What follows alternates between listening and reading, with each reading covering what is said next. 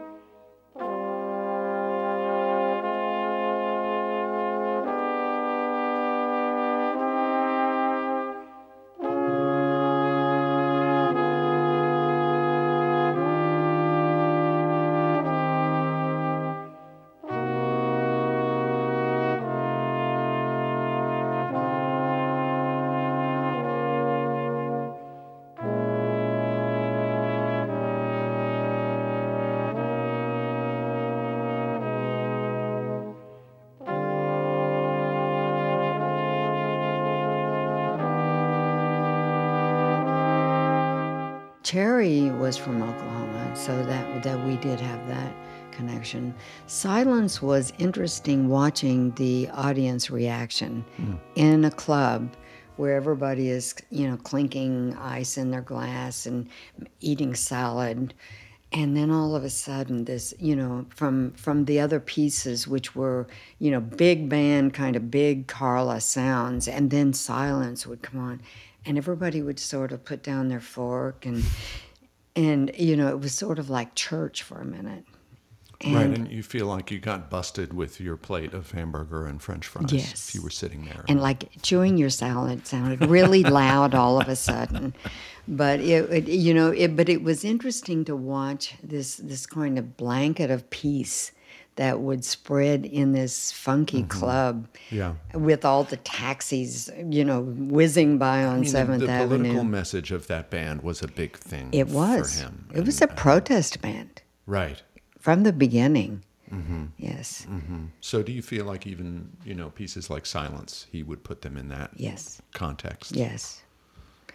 Yeah, and I forget what he wrote about it, but it was something about um, the beginning and ending of life. And is that I guess that's a Carla Bley arrangement Yes. of the piece, and so there's Yeah. another track on this same album, Ballad of the Fallen, that uh, Carla also arranged. I guess Yes. La Pasionaria. Yes, yeah. And Featuring uh, Dewey. and it features Dewey Redman. So let's listen to a little bit of this, and then we'll talk about Dewey.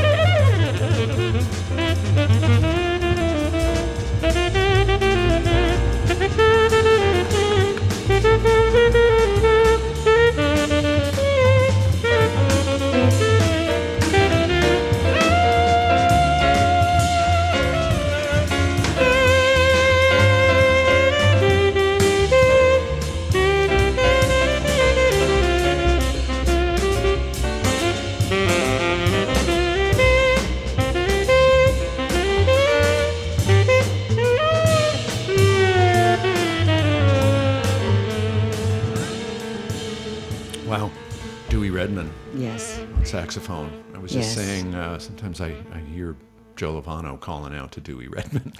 Yes, you know when when um, when I would book Dewey, either with with uh, Old and New Dreams or with his own quartet, every saxophonist showed up. Mm-hmm. It was like a master class, and Joe Lovano would come. All all of the young um, saxophonists would come and and listen, and you hear it in in almost all of them. There there's a bit of Dewey passed around. And Dewey attributed his to Coleman Hawkins and, you know, and, and the masters at Lester. You know, he he listened to all all kinds of music. Dewey's favorite TV show, you know, was um, um, what was the um, oh, no, I'm, I'm really curious now. yes, uh, Lawrence Welk. That's, I'm serious. I didn't, I, that's not what I expected you to say right He there. watched Lawrence Welk every week and football. Those were the two things that that Dewey you think watched. for the music? Because Yes, it was a and- variety show. Well, he said that Lawrence Welk had lots of money and he hired the very best musicians. Hmm. And he goes, and I always listen to them because they're the very best we have. And and um, I have expected that. well, neither did I, and and I wasn't as gracious about it as maybe I should have been. But so you weren't a big Lawrence Welk fan no, I wasn't, and I didn't care if they were the best. They they, they they they weren't thrilling to me, but I found that interesting that that was his take on Lawrence Welk, rather than they're they're all white guys. You know, it was like these are the best, and he has lots of money, and um, Well, what about Dewey's connection to like being from Texas and Yes. Texas tenors and big Fort Worth thing. You know, um, lots of lots of musicians, and of course he and Ornette went to the same school. They were both from Fort Worth. Right. Ornette was two years older, but they had the same band director, and they they you know were in this incredible marching band. But his sound is definitely Texas, and you hear it both in both of those cuts. I think in Lonely Woman, mm-hmm. there's there's this big kind of fat Texas sound mm-hmm. But then you hear with with Dewey, and I think a lot of, of horn players, especially, are really singers, and he's really singing, and and then you hear a little bit of the anguish and the struggle, mm-hmm. and and the Texas what they call the Texas holler. You hear a bit of that in everything he plays. And to Dewey, it was the same thing that Ornette said that what he always worked on more than technique was the sound.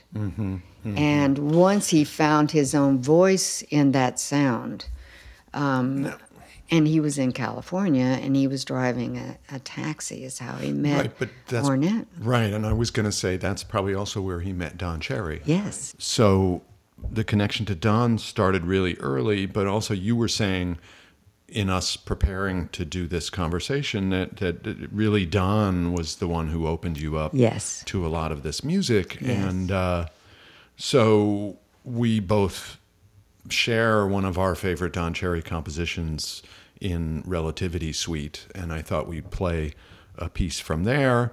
Um, and it happens to feature Carlos Ward, who is an alto player um, who I've listened to for years. And I know that you, you, you've listened to him a lot. He's one of your favorite players, right? And Don Cherry was the one who told me about Carlos. Um, you know, Don was very, very generous with music. He was really a teacher and he was always sharing music. And he made a tape for me once in Sweden, which included Jim Pepper, Pow Wow, um, and Carlos Ward, and Johnny Guitar Watson. So Still his your favorites. yes, and so his you know his scope was in music was really huge, and you know he was talking about walking through Mali, and that's how he discovered the doussn'gouni and and his world music connection. But he really um, introduced me to all kinds of music and musicians, and Carlos Ward ended up being one of my very favorites. So let's listen to this piece called Desireless that features Carlos Ward.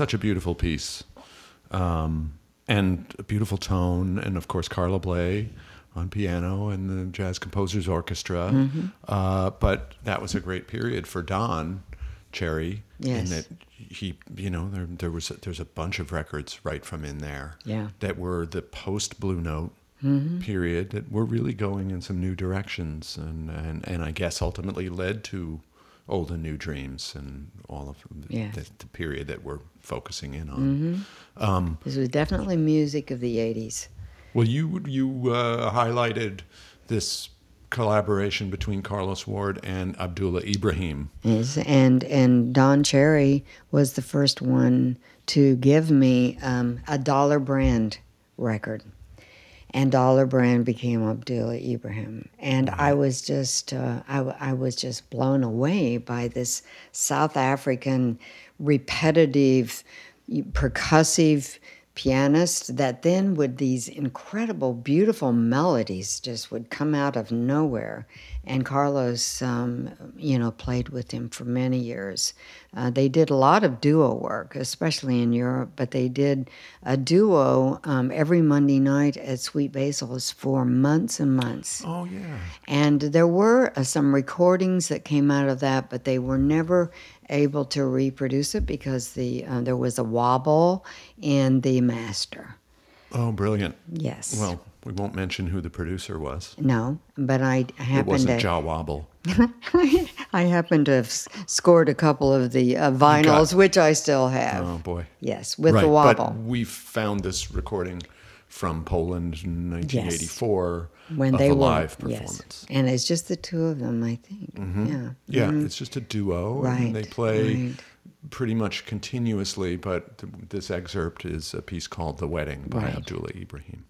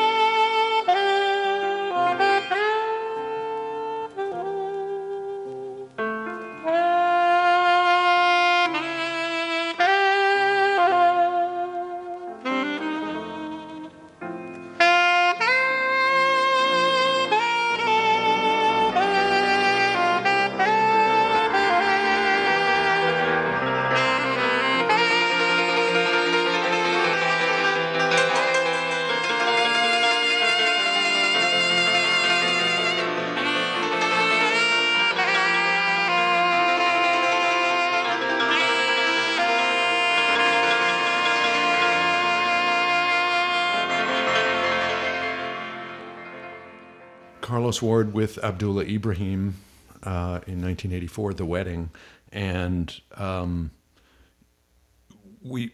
It's it's interesting to me that we're talking about so many horn players, saxophones, Don Cherry, Dewey Redman, and you're a pianist, and True. so now we're True. listening to piano players Yes. and uh, Abdullah Ibrahim probably an important figure for you. Yes, and, it and was. he- speaking Yes. of Sweet Basils, I remember he played there all the time in the Yes. 80s when I first got to New York. And, and I went to hear him just about every time he was there. Um, I, I found him um, mesmerizing. The first time I ever heard him live was at the University of Massachusetts when I was doing graduate work. And, um, and there was a, um, a huge artist in residence thing that was happening in the 70s and a lot of free concerts. And he came to UMass and played the first time. And of course, Don Cherry had told me about him. So um, that was my first experience. And I, I listened to him for years, um, all through the um, Ekaya, Right. you know, all of, all of his South African music. I always found it meaningful and uh, and and he's an interesting player because he's he's really percussive and rhythmic. It's not lyrical, um, but I like all kinds of, of piano music. I like I like um, all kinds. Well, I, I, I like hearing you say all kinds of music because this period in the mid 80s, it's when I got to New York and there was so much happening. You know, I'd go hear Philly Joe Jones and I'd go hear Max Roach and I'd go hear Julius Hemphill, World Sax. I'd go hear David Murray. Uh, there was so much going on. Um, and it's a period that I, doesn't get talked about enough, in my opinion, these Yes. days. Like Yes. Mm-hmm. you highlighted this pianist who you knew and who at the time was this huge figure, Don Pullen, Yes, yes, who I think ought to be listened to more. absolutely. He um, Don Don was um, a very powerful pianist, and he came out of really out of the church gospel um, tradition. But he was, uh, you know, he majored in music in college, and um, he was from Lynchburg, Virginia, and um, and a huge figure um, in church music um, who just got into jazz through Mingus.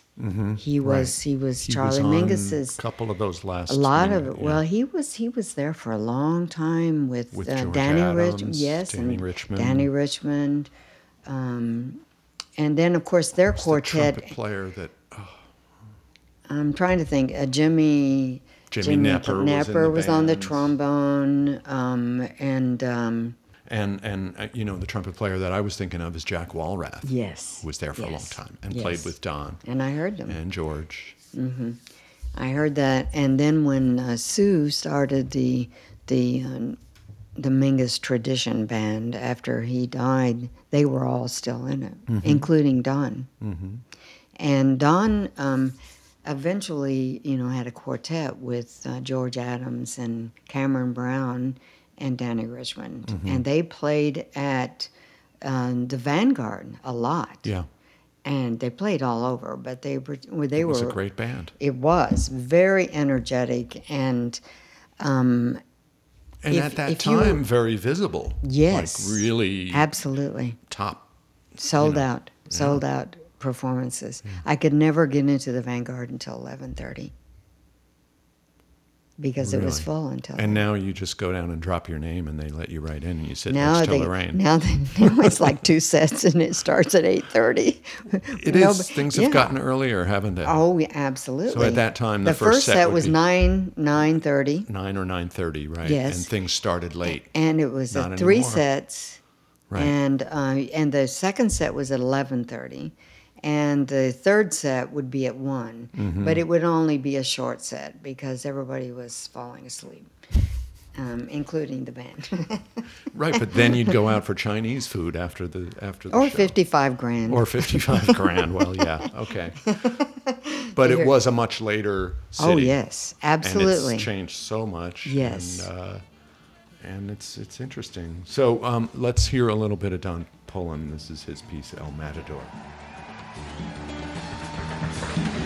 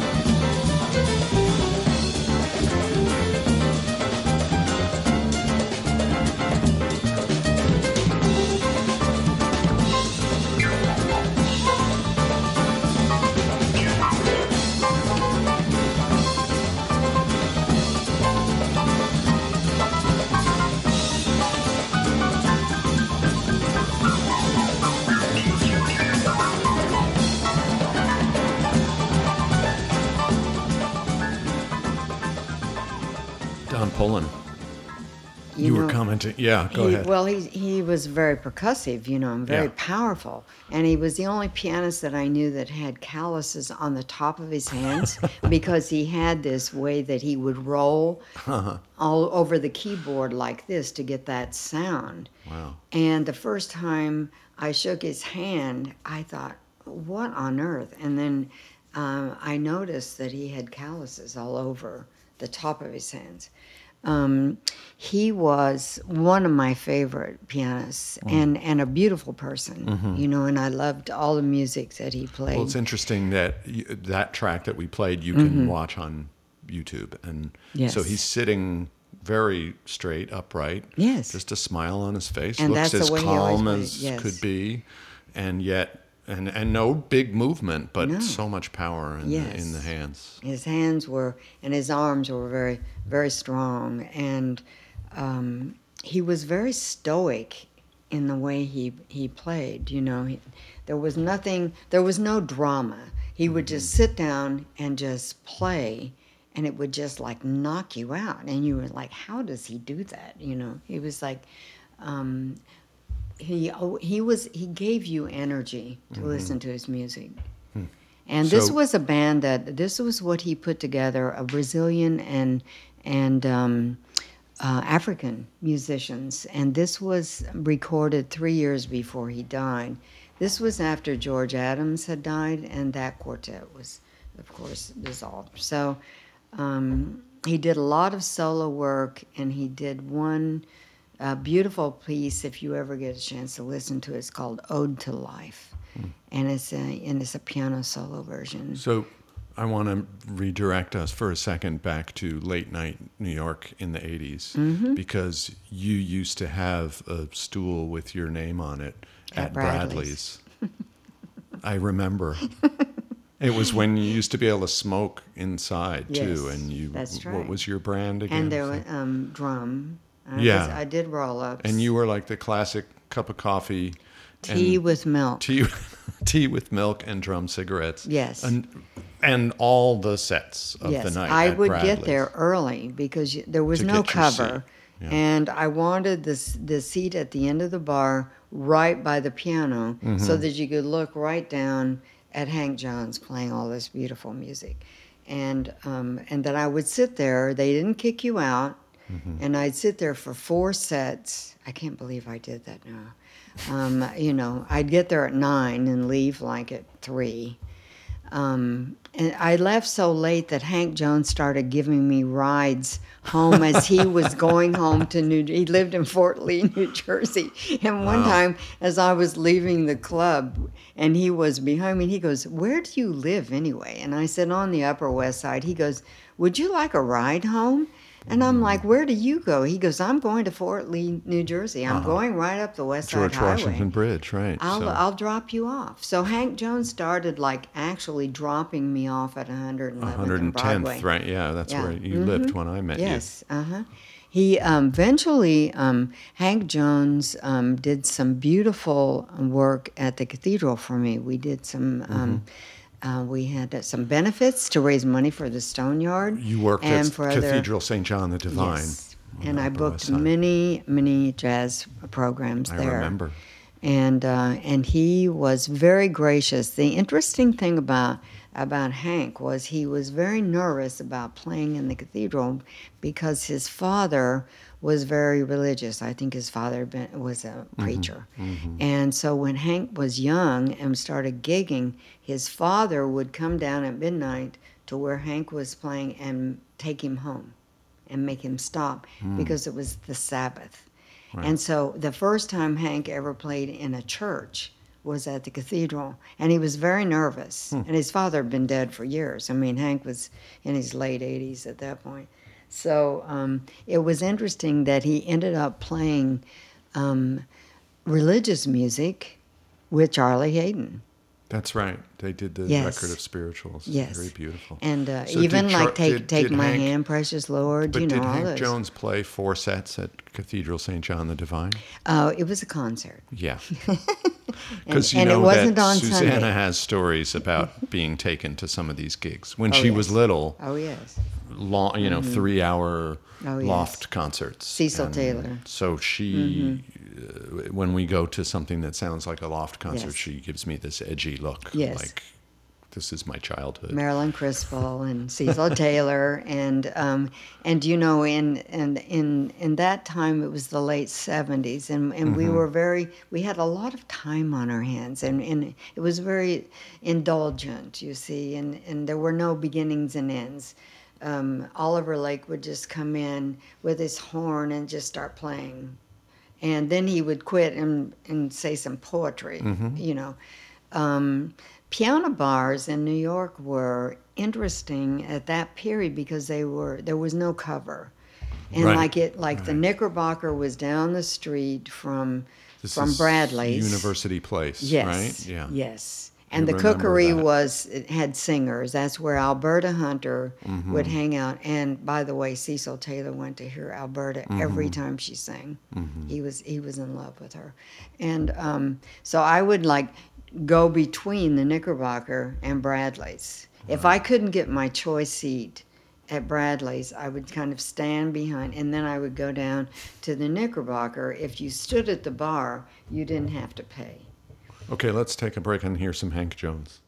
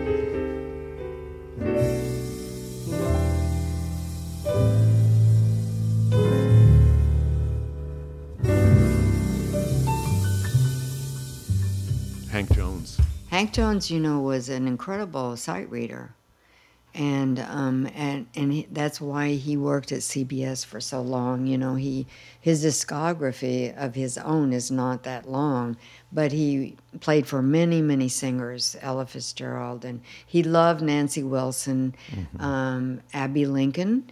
He was on that record with Charlie and Stan Getz. Um, he was very, so very yeah. sensitive accompanist, and you really heard that in his trio work. He was very generous. He always gave the bass player a long solo, and of course he gave the drummer some.